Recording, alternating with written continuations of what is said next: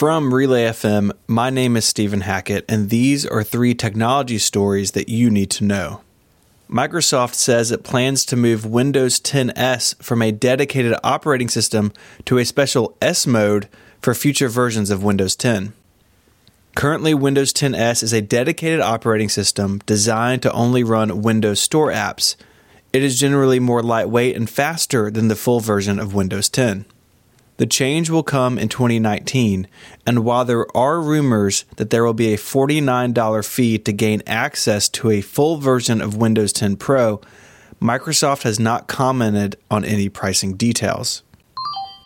Consumers are complaining that their Amazon Echo devices have been caught making laughing sounds.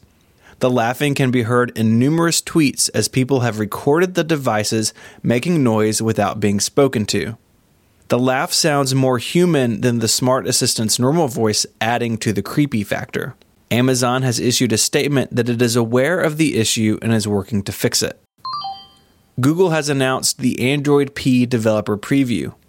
While user facing features of the update won't be announced until Google I/O in May, a look at the technical documents for the release show that Google is adding new functionality to Android's notification drawer.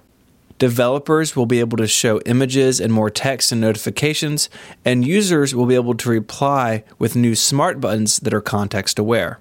Additionally, Android P is offering support for edge to edge screens that include a notch at the top to house hardware like cameras and speakers.